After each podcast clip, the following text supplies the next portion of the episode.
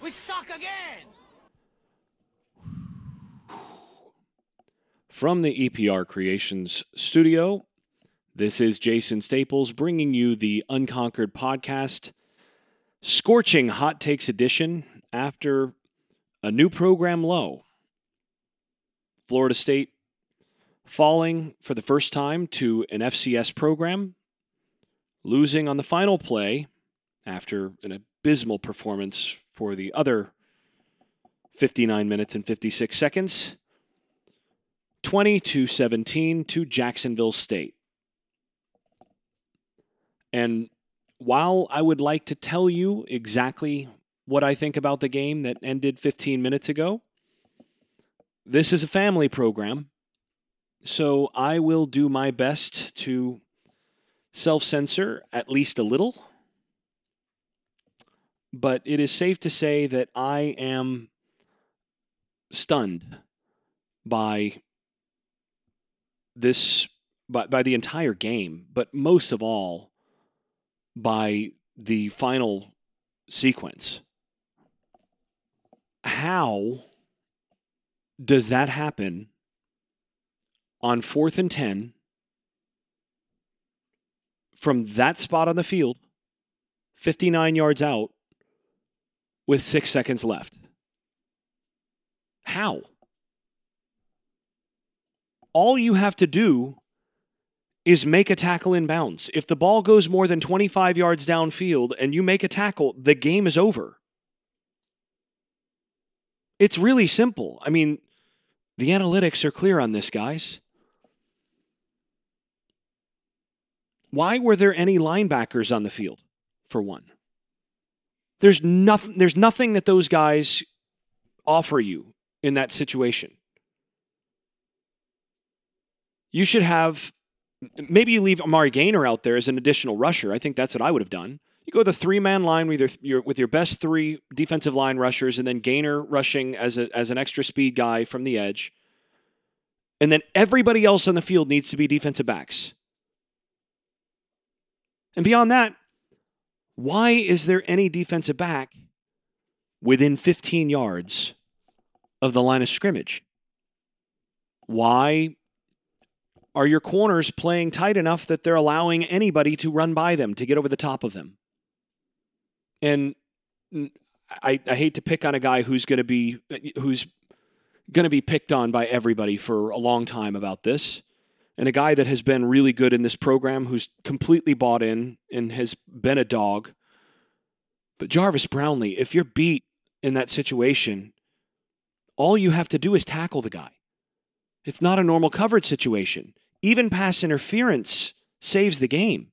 The only thing you can't allow is a catch and run.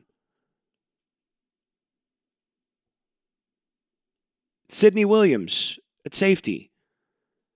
Just play everything over the top. Let nothing get over, over your head and play everything over the top so that you, you're coming downhill to the ball and you're fine. That was just incredibly unbelievably, unfathomably poor situational awareness across the board from every player that was on that field. And that's coaching, guys. That's horrible coaching. I, I would say more, but in addition to this being a family program, it really is indescribably horrible. And even more mind bogglingly, they actually got called for illegal substitution on that play. You talk about a giant bad thing that the that in terms of coaching just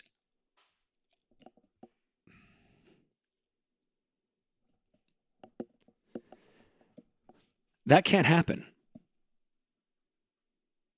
I mean, that that just can't happen.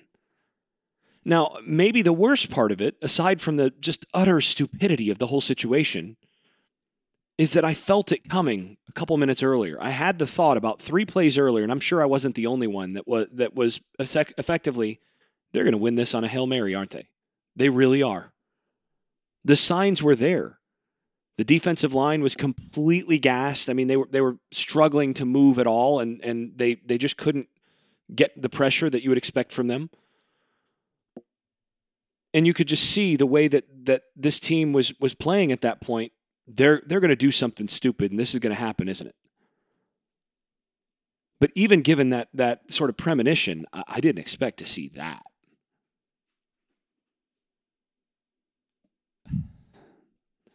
I mean, this is this is a new low, certainly in terms of the program on the field. I mean, you've never lost before to an FCS program. Been close quite a few times. Actually, a couple times they should have lost in the past. They've played with fire too many times against in, in these games, and actually, in some cases, worse than this one. But they weren't that utterly and completely stupid at the end to actually lose the thing.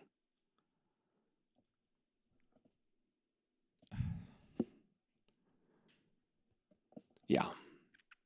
I mean, obviously, the defensive coordinator, Fuller, deserves a lot of the blame at his feet for how that final drive and particularly that final play were called and for personnel and other things in that situation. But I mean, beyond that, I mean, the buck stops at the head coach on this stuff. The head coach basically determines the situational stuff. I mean, this is situational stuff that you try to make sure you handle in the in the preseason.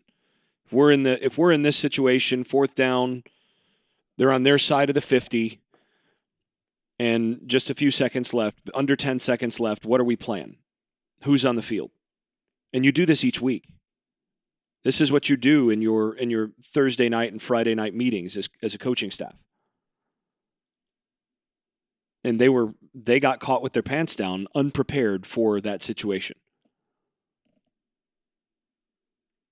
Now, look, I, I think Mike Norvell is a really good is a really good coach, but this one's going to be at his feet. He's going to have to own it, and you know I'm I'm sure he will. But the standard is the standard, and what we saw was not the standard. That that was something else. And it was that from pretty close to start to finish. This was this was a bad performance. This was a hangover performance, no doubt, after a short week, after an emotional loss to Notre Dame, no question.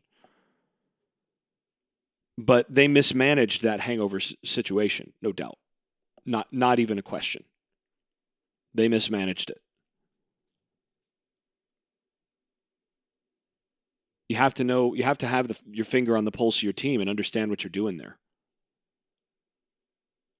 And they, I think they misread it. Now, obviously, the implications of this are, are significant. I mean, the first question is what does this do to recruiting? And honestly, I don't know.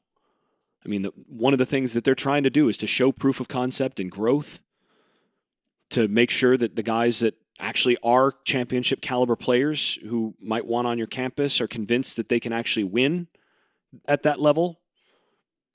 And the Notre Dame game really had a lot of those guys bought in that yep, th- this looks like a changed program. And then if you they watch tonight, and I'm sure they did, they're looking at something that looks an awful lot like the product of the last four years. And beyond that, you're trying to show proof of growth, and you lose to a team that you beat 41 to 24 last year. It's brutal. And beyond that, how does this impact the rest of the season? I mean, will this team completely fall apart? I mean, it's going to be uphill to make a bowl from here. And these players, they know that. Despite what it looked like tonight, they're not dumb. I know, again, despite what it looked like tonight, that they, they understand that this is going to be an uphill battle the rest of the year. The question is, are they going to circle the wagons and buy in all the more and, and play with the effort level and the, and the passion that they showed against Notre Dame to be able to play that kind of football? Or are they going to play like this? Because if they play like this, they could lose every game on the schedule. Yeah, every one. I, I meant what I said. Now, if they play like they did last week, they, they could win most of them. They could win a lot of those games. But this was something else. I, I and you got a bunch of mercenaries on this team. You got guys that are that are that are transfers that are one year guys. What happens as they're trying to figure out what to do, where they're going to be? Are they going to stay bought in? So, stepping back from the final sequence and the implications of this low point should actually talk about some details that, that stood out. And I'll do that after thanking the sponsors of this show that is EPR Creations, Louis Marquez of Keller Williams Realty in Jacksonville, Florida, Shenandoah Newsma of shenrealestate.com in Chapel Hill, Chapel Hill, North Carolina, Keller Williams Realty affiliate there. Garage Makeovers in South Florida, Broward and Palm Beach County. Thank you to all of you for sponsoring this show, even when the product on the field that we're talking about looks far worse than any of you run your businesses. So, thank you for that. So, looking at, at some details here, I mean, the defense actually played reasonably well for most of the game. I mean, when I'm looking at the numbers overall, I mean, the defense gave up 4.55 yards per play, including that final 59 yarder at the end. So I mean, they were about 4.3 yards per play at that at that point. Is that as good as what they would have liked? No, but they gave up 39 yards in the second half until the final two drives. Or final three. I mean, they they basically no two drives, yeah. So the final two drives, Jacksonville State went 11 plays for 97 yards and 10 plays for 83 yards. Aside from that, you look at the second half, and they were three three yards, three plays nine yards, six plays 22 yards, three plays one yard, three plays minus 17 yards. That's getting it done defensively. That's what you want. Second quarter wasn't much better. Forced fumble, punt, punt, half. That you know they gave up one drive in the first half. So I mean they they actually played okay defensively. Okay. Now this was a team that was shut out by UAB last week. So let's not pretend that okay is what is the standard for Florida State defensively. But I mean, it's a performance before all that, before the final two drives that you know you can live with. The defense was kind of hung out to dry most of the game, and so you say, well, you know, you guys stuck with it. You did your jobs. You hung together. Gave up seven points. Move on to next week. Hopefully, the offense plays better. But you know, they actually played pretty well right up until the, their own coaches failed them there. And obviously, you know, they could have played with more situational awareness themselves, though they're again, you're expecting a lot out of out of players at that point. But even when they were playing a little better over the course of the game, they just didn't finish. Again, dropped interceptions, multiple. Silly, stupid penalties missed assignments. Basically, the last four years of Florida State football, once again. And once again, these defensive backs, they just don't make plays. Still, man, they but man, they look so good getting beat. I mean, you're talking about guys that that they really look the part. I mean, you you want to sculpt up a defensive back, a corner that looks good out there. And that's Travis Jay, man. That guy looks good. But once again, opportunity came to make a play and he didn't finish. Jarvis Brownlee plays his heart out. He's a dog. He, he, that guy plays hard, plays fast. He does his assignments, and then doesn't finish. They've got to learn how to finish. I mean, the first step is knowing your assignment and, and doing your assignment and buying in. And by and large, you could see a lot of that. But the second step is finishing, and they are nowhere near that on defense, especially in the secondary. The defensive line, for the most part, dominated this game. I mean, you look at Jacksonville State, they, they couldn't run the ball. Jacksonville State rushing attempts, 39 rushing attempts for 2.8 yards per rush. Some of that includes some sack yardage, but I mean, You can live with that. Defensive line did their jobs. But by the end of the fourth quarter, those starters on the defensive line, you could see the, the, the impact of the lack of depth and the fact that those guys had to play so much in this game because the game stayed close so long. Jermaine Johnson was just completely like he he was probably hallucinating out there with how he looked at the end. Still made a couple plays toward the toward the end of the game, but I mean, he and uh, and, and Briggs and and Lovett and some of these guys, they looked like they were just absolutely torched by the end of that game. They had nothing left.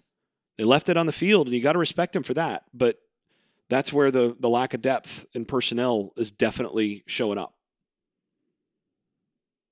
And again, it's because the defense, the defensive line didn't get help from the offense and from the secondary to finish plays, to finish the game. And on the offensive side of the ball, this was an, an absolute abomination. I mean, this offense completely fell apart in this game. There was no continuity through the course of the game. There, as they were very clearly trying to figure out their identity. This is a team that right now doesn't have an identity on offense. I mean, is it Jordan Travis trying to run around and make plays and basically running more or less an option attack where you're going to run the ball 60, 70 times, just try to get out with wins and scrape things out? Or are you trying to run your offense with Milton, who can do a lot more of the things that you're asking to do, uh, asking him to do, but he's not 100%, not as consistent as like as you'd like to see as a thrower, and obviously not getting a ton of help from his wide receivers. I mean, it doesn't matter if you if you're throwing it well if you can't catch. And that Helton drop in the first quarter, I mean, that cost him the game every bit as much as the final play did. I mean, how different is this game if it's 21 to 7 at the end of the first half? because that because he made that play. And how different is this game if you get that momentum early and and this team starts playing bought in and, and consistent and and has some momentum on on the offensive side.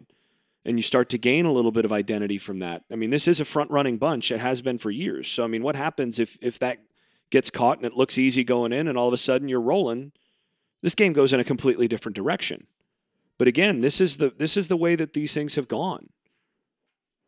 But beyond that, I mean, on the coaching side, I look at the numbers here and I see 5.5 yards per rush on 37 rushing attempts. And this is after I talked about in the Notre Dame game. One of the things that was most impressive to me about how they coached in that Notre Dame game is that they didn't give up on the run even when they were down 18. They kept running it. They kept to, to who they are, to who to, to what Norvell does offensively. They kept to that.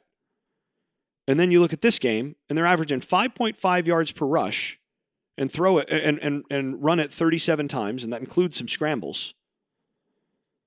But then they throw it 34 times for a total of 133 yards. That's 3.9 yards per attempt threw the air. Do you realize how bad that is? I mean, you should be over seven yards per attempt minimum. you, you, you want your quarterback to be over eight. And on the whole, Milton was through 31 times uh, for 133 yards, 4.2 yards per attempt, and Travis was 0 for 3. So that's 3.9 yards per attempt on 34 passing attempts. And again, that's not including the number of scrambles that you had in this game. I haven't totaled those up. This is, again, the Hot Takes podcast. I haven't gone through this again but 37 rushing attempts for 5.5 yards. If you're averaging 5.5 yards per rush and 3.9 yards per, per attempt, and you're throwing it nearly as many times as you're running it, well, do the math. They should have run it 60 times in this game. My impression watching this game was that they were trying to use this as a passing scrimmage, trying to get Milton and to a lesser extent Travis early in the game, but trying to get Milton his sea legs as a passer and and and this offense its legs on the you know basically figure out how to how to move the ball through the air in this game. They tried to use it as a passing scrimmage, but they did that before the game was won and it bit them.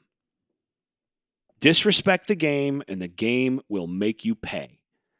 And they disrespected the game and they disrespected Jacksonville State. And they came out and they tried to force it. They tried to force a passing scrimmage, didn't execute it well enough, which is why they were trying to throw the ball more because they know they need to be able to do it down the line. Didn't hand the ball off like they should have to some of the guys that that uh, that were actually having success for them. I mean, you look at this Jashaun Corbin had 15 carries for 100, 109 yards and a touchdown, averaged 7.3 yards per carry. Treshaun Ward averaged 5.6 yards per carry. They had 23, to- 23 total rushes between them. I want to know why those guys weren't fed the ball more. If you're self scouting, that's where you cir- that's what you circle com- coming out of this on the offensive side and say that's where we screwed up.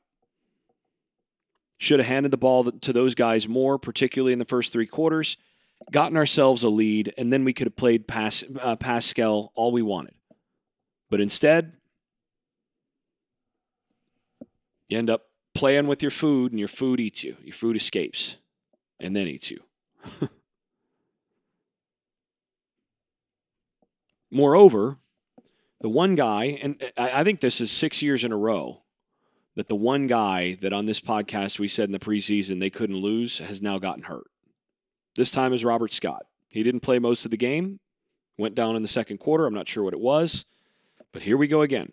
This goes all the way back to uh, to Derwin James, saying that's the one guy that this team can't lose. Well, Derwin got hurt. Then the next year, the one guy that, that, that this team can't lose is Deondre Francois goes down in game one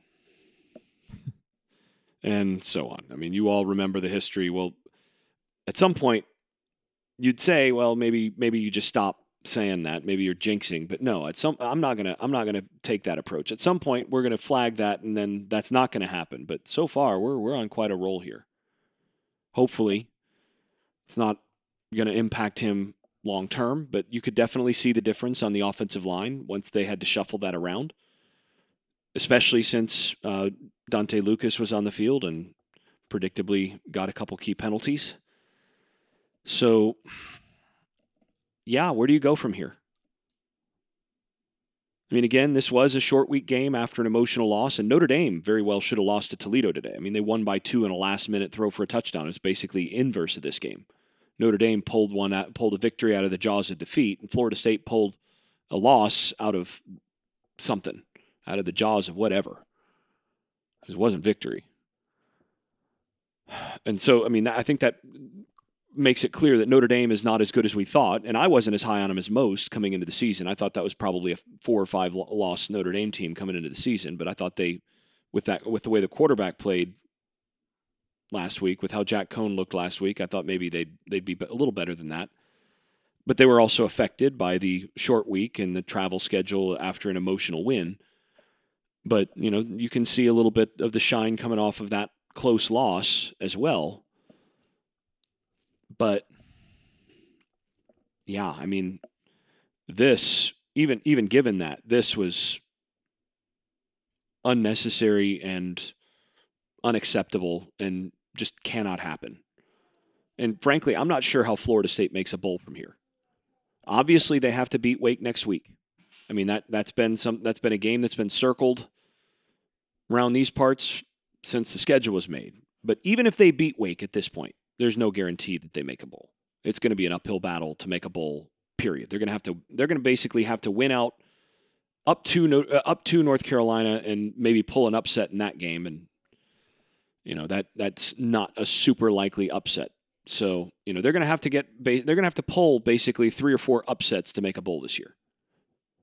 And again, where's this team's psyche going to be after this? I mean, what's going to happen in the locker room? Are they going to pull together? Are they going to trust their coaches after this? Are they going to trust each other? Are the mercenary transfers that, that they brought in, are they going to stay bought in? I mean, this could get ugly. Or the ship could be righted quite a bit. I mean, this is this is a, a pivot point for the Mike Norvell regime in a lot of ways.